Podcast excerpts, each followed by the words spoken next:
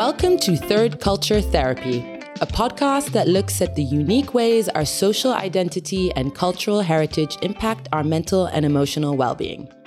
I'm Layla Maghribi, writer, journalist, and host of this show. So many people have asked about my trip to Syria. They want to know what I saw, what I heard, what I felt, how it impacted me, and I understand. But it has taken me a little bit of time for my thoughts and feelings to settle and filter down into something more coherent and holistic and sort of integrated that I can share with all of you. Firstly, my trip was a deeply personal one because Syria is ultimately a part of me. It's a part of home. It wasn't a professional trip. I wasn't going as a journalist on assignment. I didn't have plans necessarily to write or produce something from there, even for this podcast. Like I said, this was primarily a personal trip because Syria has always held a deeply special place in my heart. We have an enduring love affair, her and I. Why? Well, to be honest, not many people are immune to her charms. Um, most people who have visited the country have always spoken of a long lasting love and affection for the place. And of course, I'm no exception. Maybe it's because it's the place that birthed my mother and the place that used to warmly welcome my family during our summer holidays when we would go where cousins and aunts were always waiting for us with a warm embrace? Is it because Syria, Damascus in particular, always occupied this sort of summer fling position, you know, exciting and enticing, but, you know, never around long enough to get bored of? Or perhaps it was the boys who dared to tease and and chat me up with crude lines when I walked down the street as a young teenager something you didn't get much of in in England. Or perhaps it was the overflow of blood bonds that I was continuously infused with when we visited. Maybe the taste of hearty, fragrant, nourishing food that filled my soul and and stomach with such satisfaction and delight. Or the corner coffees and the endless doorway goodbyes and the effusive hellos and the insistence to eat and always more and more and more of people, stories, sharing, connecting. Of course, I was going to fall in love with that. And it was home, like I said. It was the place where my mother was born and raised, where my father settled as a young teenage refugee from Palestine. It's also where my parents met and married. My mother's family all live in Damascus, and by and large, save for a few young cousins who left during the war, most of my mother's family remain in Damascus. They didn't leave. For me, going to Syria was about reconnecting with my family, being present with them, loving them, receiving love from them, and creating memories that would stand the test of distance and the disparate lives that would inevitably follow my return home to England. Throughout my childhood, as soon as school term ended in London, where I was born. My family would pack our seam bursting suitcases and head to Syria for the entire summer season. In Damascus exist some of my most beautiful, carefree, and elated moments. It is a place that united my little nuclear family in diaspora with a larger, vibrant, nourishing group of relatives who were always so warm and so welcoming and made me feel like I was a part of a safe and loving and kind tribe. The effect of that all encompassing embrace was so big and so starkly different from the loneliness we often felt as a small family living in London that the end of every summer holiday often came with a heavy tax burden the heartbreak of separation. I was always so desolate and inconsolable on our ride to Damascus airport to catch our flight back home. I would cry for hours and then eventually, exhausted, I'd fall asleep on my mother's lap in the plane. I think somehow I have been forever searching for a tribe to belong to, to feel held and protected by, to love and be loved by, So when I think about Syria and when I make the effort to go, despite the difficulty and the pain that I know will inevitably follow, it is out of a deep and unlimited love for the country, for a place that has been one of my biggest teachers in what true love really is. And I'll explain what I mean by that um, a little further on.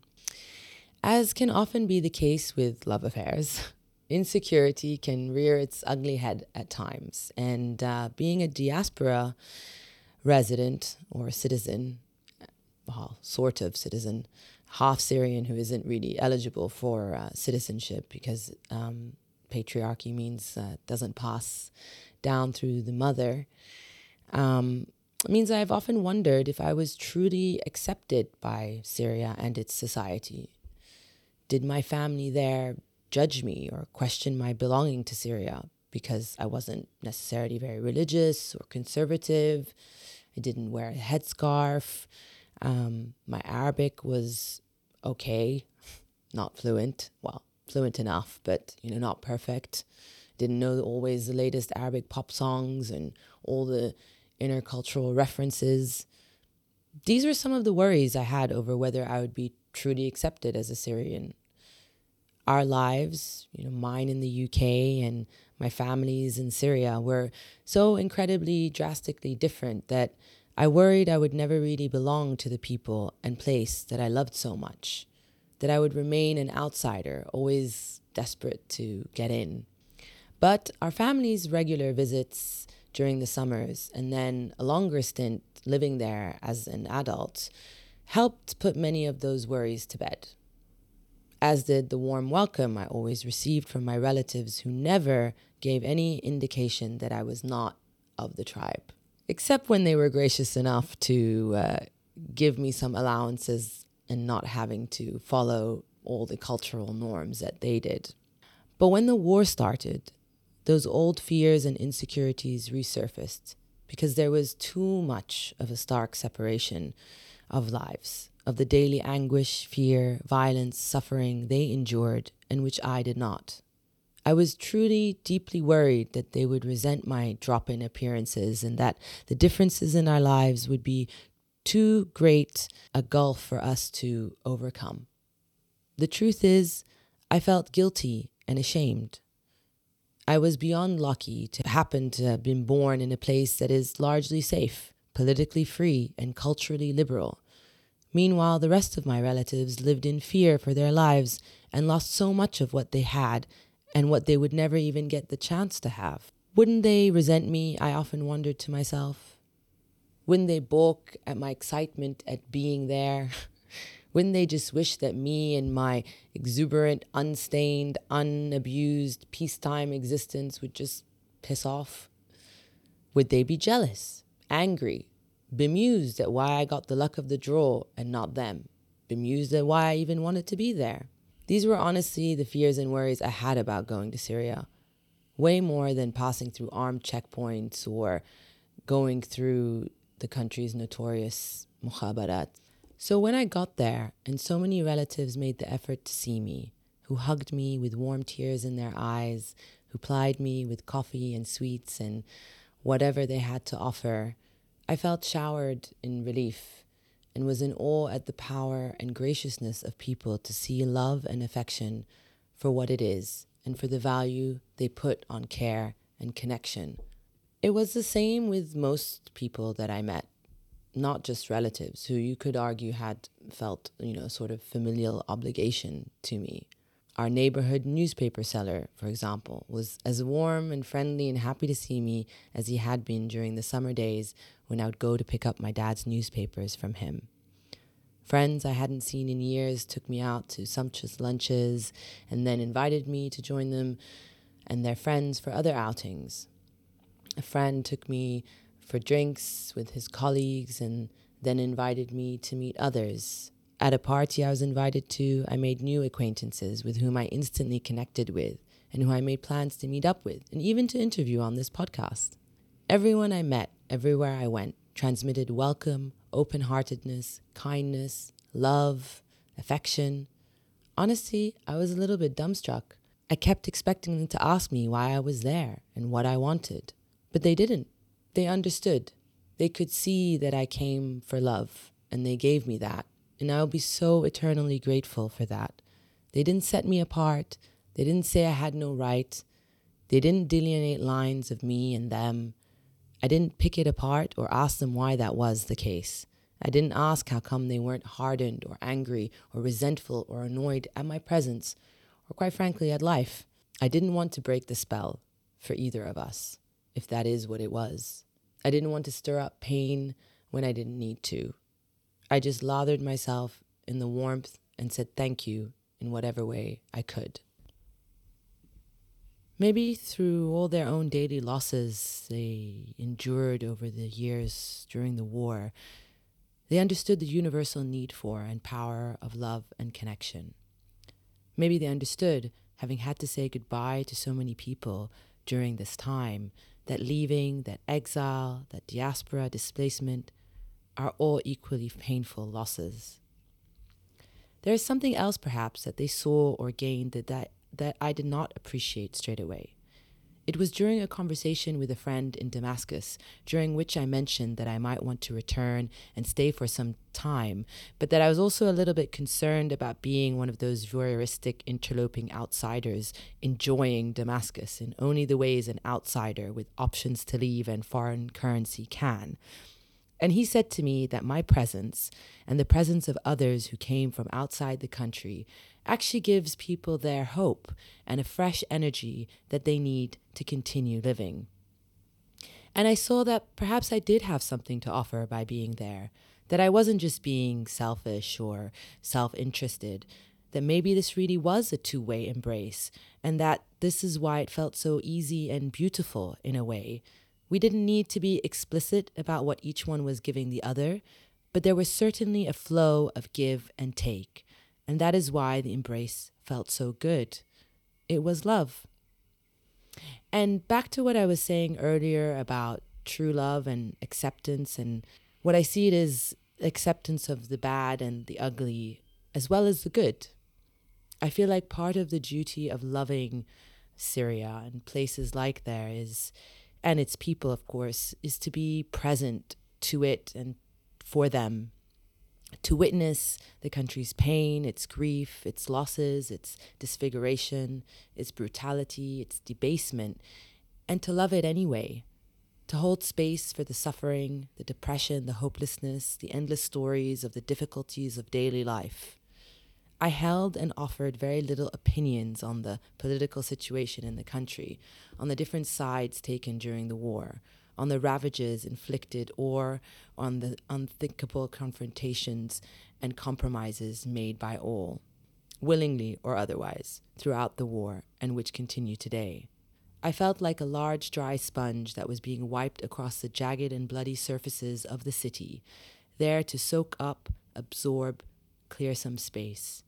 But I would only wring myself out when I left, when someone or somewhere else could bear the outflow, because they had surely suffered enough pain. That is why I found myself crying sporadically during the weeks after I returned to the UK. These are some of the emotional and mental tolls of coming from different places, particularly ones that are in conflict or are demonized and misunderstood. Yes, it's true that I don't have to suffer the daily indignities of life in a place where my life is on the line, but I carry like many third culture people do, the worries and pains of a home that we can never fully call ours nor fully leave behind. They trail us like shadows, and they haunt us like ghosts, and they hug us like a warm breeze, and they grace us with ephemeral presence. They're always there, even when they're not there. So, whether you're in London or Paris or New York or wherever else in the world that is far away from your original home, we all have our metaphorical boxes of stuff, whether we've opened them or not, from the places we've left behind. Yes, it can be a burden, and that is our cross to bear, but they can also be enriching if we find a healthy way to carry them.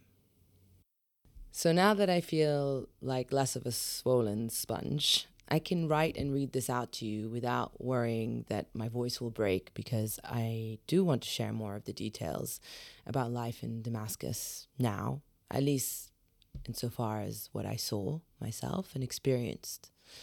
So let me set some scenes for you. When I first arrived in Damascus, I was immediately struck by how lovely it first all appeared. The streets are clean, the roads are wide, the traffic flows, birds are chirping, green trees line most of the streets. The famously over referenced jasmine flower breathes through the spring air, and shops and cafes are open. Some new ones even have opened up since I was last in the city a few years ago. So, for a moment, even longer, if you don't really speak to anyone who lives there, it can feel like everything is quite serene, that the dark night of war never fell here. The ancient old town was similarly sublime. The renowned Suq al Hamadiyeh was heaving with people, and I was giddy to see the mounds of color and the vibrant spice markets and shops open and the textile quarters and people eating ice cream outside the famous Bakdash shop. It felt like my beautiful, perfect Damascus. But those were particular areas, ones that stayed largely out of the reach of bombs and missiles and artillery fire, ones where the scars of conflict weren't physically apparent. When I eventually moved further afield and took a 10 minute drive out of the center to areas that had been relentlessly pummeled by warplanes, it was another world one that looked closer to scenes of apocalypse than anything where life could possibly exist. Entire neighborhoods were leveled, and communities made practically extinct. Buildings upon buildings lay crumbled like biscuits in a heap on the ground. Dusty white and gray stones, graveyards of concrete as far as the eye could see. Histories, memories, lives, families, businesses all disappeared. There was nothing but hollowed out structures and a few empty shells of buildings that spoke of a prior existence. The person who had taken me on this drive kept pointing out his particular losses. This is where my family's showroom was. I had a storeroom over there. I used to work here. I had a friend who lived there, he said at one point, pointing into the air where there was once presumably a residential building. It looked like a film set like those Hollywood locations for epic war dramas that win dozens of Oscars for stage and costume design, except no one was coming out to say cut. The film just kept rolling. No credits, no end. In between these two jarringly different locations, so close and yet so far apart, was a garden center just off the highway. Meters of ground covered in a variety of plants, flowers, and trees that promised newness and living. They'll die as soon as you take them out of here, my friend remarked as I looked upon them with interest. Was he talking about the plants? What happened to the millions of people that had to leave their homes? The short answer is everything. Everything happened to them. Some died, some survived, some were welcomed, some were rejected, some live in squalor, some have found homes, jobs, some thrived, some were crushed, there is no universal refugee experience to summarize here, particularly when you're talking about at least 12 million people in one go. But I think that whatever happened to them, being plucked from their roots, will be a forever pain. War is gruesome and grotesque. We know that, and we expect the death toll, destruction, injuries, gains, losses, ceasefires that come with conflict. Even when we say never again. When fighting breaks out, People steel themselves. They hunker down, escape, hide, get armed, join sides, join forces, join rescues. They watch out for territorial gains and news statements and UN resolutions and red lines that always move, and they hope and they know that eventually a side will win, a side will lose, and the end will come. It is a horrible, brutal experience, but there's something active and ironically even promising because inevitably there will be an end, and you just hope that you'll be around for it when it comes. But what happens when, after all that waiting and suffering and hoping and praying, the end finally arrives empty handed? I had visited Damascus a few times during the years of active fighting, and there was fear and anxiety and devastation, of course, But there was always a horizon that people look to, hopefully.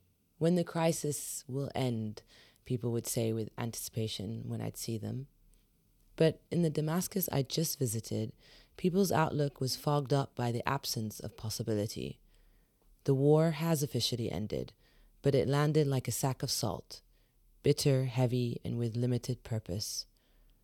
Post war Syria is somber and devoid of any of the relief, hope, or promise that is normally associated with the end of conflict.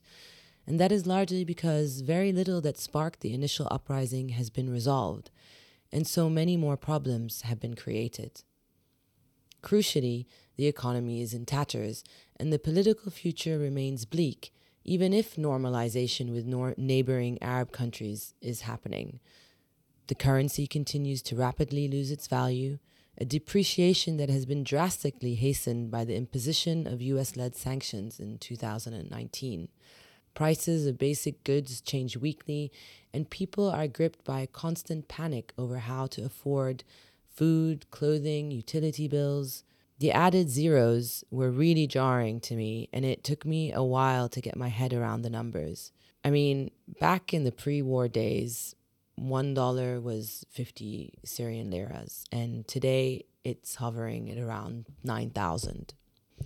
For me, of course, as a foreigner, life was even cheaper than the already cheap Syria of before. But for people living there and earning locally, it's a daily catastrophe. Everything from food to water to gas gets more expensive month by month. And of course, salaries don't catch up, particularly government ones, which means people have to supplement, and naturally, that means bribery and corruption increase, and so the cycle continues. I mean, if a teacher's monthly salary is 150,000 Syrian liras, and a sandwich costs about 10 to 15,000 liras, so you're looking at a monthly salary of a teacher of about 10 sandwiches. So, how's that teacher going to survive? And what do you think they're going to do to try and supplement? There are, in effect, two parallel economies in Syria at the moment the government subsidized one, and then the free market one. The first gives you basic goods like gas, sugar, bread, oil at highly subsidized rates, but are rationed. And then you have a free for all market system that keeps soaring. People are despairing. They can't keep up with the prices. The middle class has been eradicated, 90% of the population is below the poverty line, and 10% have gotten extraordinarily wealthy. Electricity, which used to be 24 hours a day, even actually during the war in Damascus, is now rationed. The best, by best I mean middle to upper class areas, get three hours on, three hours off. The worst, more most impoverished areas endure more than seven hours off and maybe an hour on if they're lucky. Now, the supposed reasons for the electricity shortages are many and varied depending on who you ask and what you read. Many of Syria's power plants were among the billions of dollars worth of destroyed infrastructure during the war, though oddly enough, the shortages came after the worst of the fighting ended, at least in Damascus. Some people blame the US Kurdish occupation of the oil rich territory in northeast Syria for taking Syria's fuel. It could also be that Iran, a longtime provider of cheap fuel to its satellite state Syria, has reduced its uh, offerings. It could also be that the sanctions have impacted buying the necessary components to effectively run power plants. It could be all those things and more, but tellingly, many of the people I spoke to in Damascus felt that the shortages were a form of government coercion and punishment, kind of collective punishment. The areas where opposition and dissent were fiercest get the least amount of electricity. Meanwhile, middle class and pro, largely pro regime areas get the most. And of course, those with wasta, important and rich top dogs, can count on 24 hours of electricity by virtue of miraculously hooked up cables. Could it really be a case of retribution? I don't know, and I don't have enough information to give an informed answer or opinion. But what I do know is how people think there. Unsurprisingly, solar panels and batteries are popular if you can afford them. I suppose one beneficial byproduct of the crisis is Syria becoming a poster child for adopting renewable energy. But in all seriousness, what impact is this having on the psyche, the mental and emotional, as well as the physical health of people there? Well, all of us in the developed outside world can hardly fathom a moment without electricity, let alone hours and hours on end. And there are many, many impacts of not having electricity on people and their lives. But perhaps one of the most basic yet biggest complaints I heard about from locals was the effect on food and eating habits, Syria's famously favorite pastime. Preserving, cooking, eating, feeding are the mainstay pursuits and delights of Syrian households. Overall, the country is not a very consumerist society. Their pleasures and focuses center on eating well and on family. The electricity shortages mean little can be preserved, a lot is thrown out, little is bought. There is a general sadness around anything related to food, as almost every person I spoke with complained of the lack of taste in most produce, particularly meat. That's if they could even afford it. Personally, I thought everything tasted divine, but then I come from plastic fruit land and my standards are lower. And I suppose I also had my Love Syria goggles on. People who survived the war, who stayed there throughout, described a different psychological warfare that has now gripped them. And those who thought riding it out, staying in their country until the bitter end, have found the end to be so bitter that they are leaving as fast as any opportunity presents itself. Even though the war may be officially over, its specter remains ever present, particularly with the continued obligation of nearly all men of a certain age to do compulsory military service. Now, this existed even before the war, a legacy of the enmity between Syria and neighboring Israel, who has occupied Syria's Golan Heights since 1967. It has almost always been detested for the waste of prime young adult years learning how to put together outdated weapons and enduring insults and abusive treatment from superiors. However, the war turned a nuisance into a nightmare. Tens of thousands of young men conscripted into military service to fight their countrymen perished in the last 12 years. Fear over their safety is real. No one, whatever side they assume, wants their child to enter the military. The years taken off their lives, physically, mentally, emotionally, are too high a cost, even if the actual cost to get out of military service is very high indeed. Because there are loopholes to serving. The first, which is entirely free, is if you happen to be the only son to your mother. The second is if you are physically or mentally unfit for service. As for the rest, the only real way out of it is by paying about $8,000, but you also have to leave the country for a minimum number of years in order to be able to pay that and, and get that sort of exemption. Or you can actually serve and um, pay hefty bribes essentially to get a desk or driver job that will um, keep your hands clean. There are other delay tactics too. Studying, for example, is one of them. But then what do students do? They extend and protract their education, failing themselves as often as they can in order to delay being drafted into the military. So these are the options leaving the country, spending every penny you have, and failing yourself. What sort of psyche does this build in people? That anything, exile, destitution, failure, is better than joining the army that is ostensibly there to serve and protect you? And what does it say of the system at large that some people, always the rich and connected, can get out of doing this ugly work, while those who are poor and without wasta can't. And so more and more men leave. Those who survived understand all too well that there is little to no thriving in Syria anymore. So they go, and so more families split and fracture.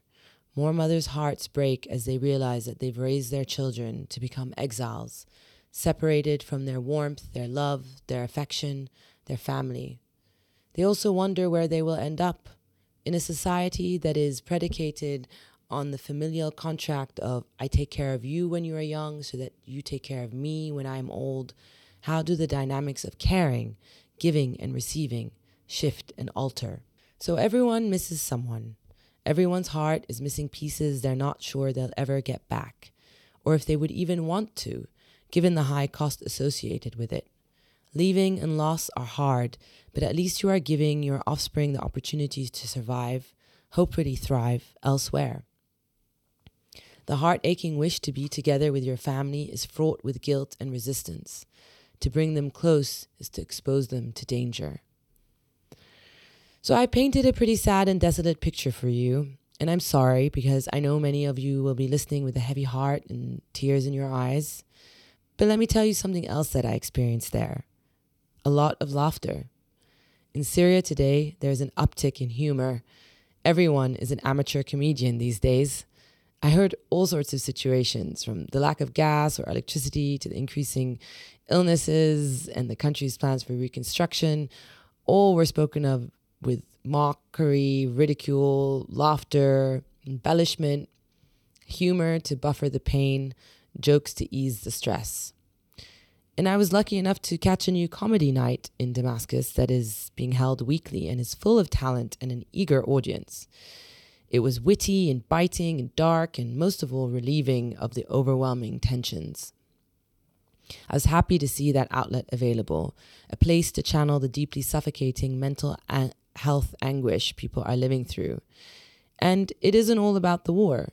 You know, it's about love and sex and marriage and studying and all the regular life things people talk and laugh about. It is also about collective healing. There are other positive social indicators I witnessed greater freedom for women. They are, after all, the majority sex left in the country. More and more have entered the workforce, are primary caregivers or primary breadwinners. A breakdown in strict cultural rules, for better or worse, has occurred. There's more of a liberal, easygoing way of approaching relationships and interactions between men and women because, honestly, there are far bigger issues to deal with. Greater awareness and understanding of people from different parts of the country, too, that I saw. The six million internally displaced people went all over the country to find refuge and to find new homes. That means the previously siloed provinces have burst into one another. People from the countryside know the city folk, merchants know the farmers, northerners know southerners, coastal people know the city people in a way that they never did know before, definitely not as intimately. And so prejudices and stereotypes have been broken down. Syrians collectively are getting to know one another in a more intimate and authentic way. But stress and worry, no doubt, have become woven into the fabric of everyday life. I mean, how does it feel to be either pitied, attacked, or vilified globally anyway? If it isn't the Russian Air Force, it's the Iranian ground troops. If it isn't Israeli missiles, it's American sanctions. If it isn't anti refugees, it's anti dissidents. On all fronts, internal and external, Syrians are closed in and suffocated.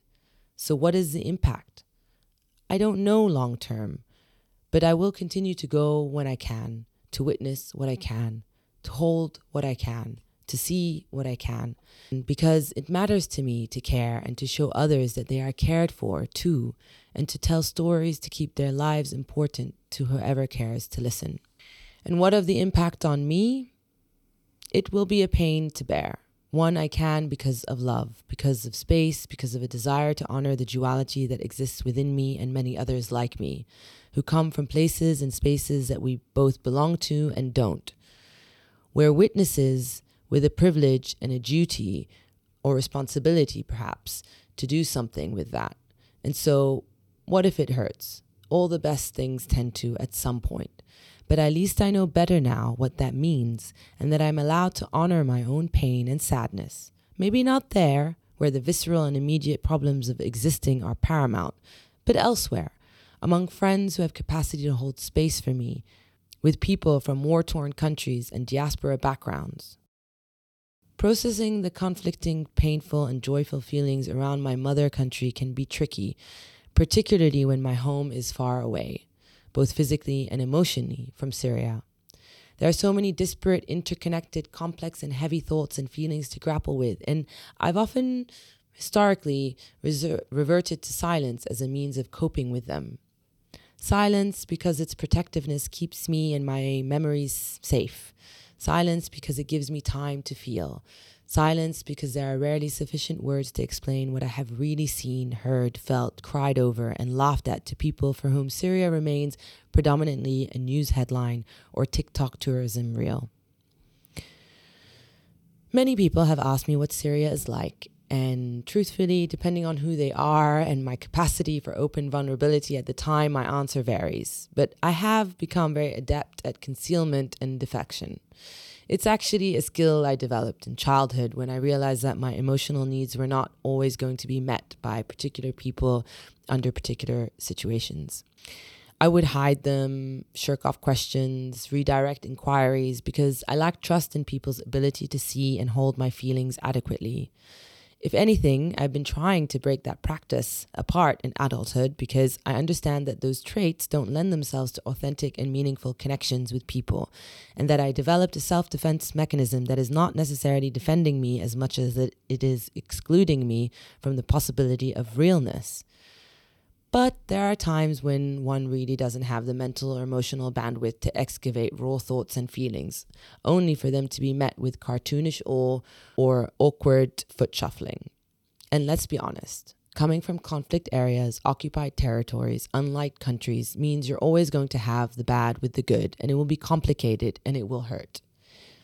One moment I may talk to you of the sumptuous kusa mehshi, stuffed courgettes I ate and the family gatherings I, gatherings I soaked up, before I start to tear up about the rationing of food and the changing taste of the famous Syrian palate. So when I'm asked how it was or what I think or what it's like, I scan the situation in person in front of me before deciding how to respond. Because I can't bear to arrive with all that baggage only to be left holding the suitcases alone. I think that is what we mean when we talk about holding or carrying space for someone else.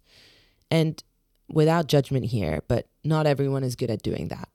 So there are those times when I avoid the question altogether. Sometimes I do it through vlogs or podcasts like this or write ups, which mean that I can talk about it without expecting a response. So that means each side gets what they're after. I get to share and they get to learn without us having to deal with the sticky exchange part in the middle because I'm also conscious of not wanting to bum people out of the fact that often the answer doesn't change when you ask me, How is it? Well, in all honesty, still pretty shit, like the last 12, 13 years. And a lot of people don't want that answer. They want hope and a happy ending. And sorry, damned if I'm going to be giving that when I can't even give that to the people that need it the most. So I shift and I shirk and I seek out people who can sit with the duality and the difficulty of life being beautiful and brutal at the same time, of the complexity of an answer that won't leave you feeling relieved or better or hopeful, but may leave you richer and closer to the one who is answering. Unsurprisingly, I find that most easily in people with similar backgrounds. Arabs mostly, but not exclusively, but simply because every Arab comes from a similarly devastating background, whether in the present or in the near past. And the beautiful thing I've noticed lately is that we don't necessarily talk about it, but our presence in each other's lives, our nods to each other's efforts to expand and further our causes in whatever way we can music, film, art, media, writing, podcasting, vlogging, whatever is how we show up for each other and say that we see you, we feel you, we support you, we love you. And that is all the affection I need right now. I was lucky to come back to London with an eager and willing tribe ready to listen to me, to hold space for me, to delicately walk through my trip with me, and to support my silence when I needed it, while also showing me that they were there whenever I was ready. I hope that wherever you are from or wherever you have been, that there are people who will carry you back home safely with their soft, understanding eyes their questionless hugs, their invitations to creative events that will stir your emotions while they can gently pat your back and show you that you will be held so that you can rebuild the energy you need to give back to those who need it the most. I hope you've enjoyed listening to this episode on my trip to Damascus and learned something more about Syria and its people. I'm sure that they would appreciate knowing that there are those who care and are interested in their lives and in what they are going through. So, thank you for your time. And thank you all for supporting this podcast. It's a true labor of love, and I really enjoy producing this and hearing your thoughts and impressions on the episodes and the various interviewees. I would be so grateful if you could take that support one step further and like, review, rate, subscribe, follow, download, share episodes because that really helps spread the word and helps me be able to create more content. So, in the meantime, take good care of yourselves and thank you for listening. Third Culture Therapy is available to listen on Spotify, Apple Podcasts, Google Podcasts, and Anghami. It's also now on YouTube um, at Third Culture Therapy Podcast.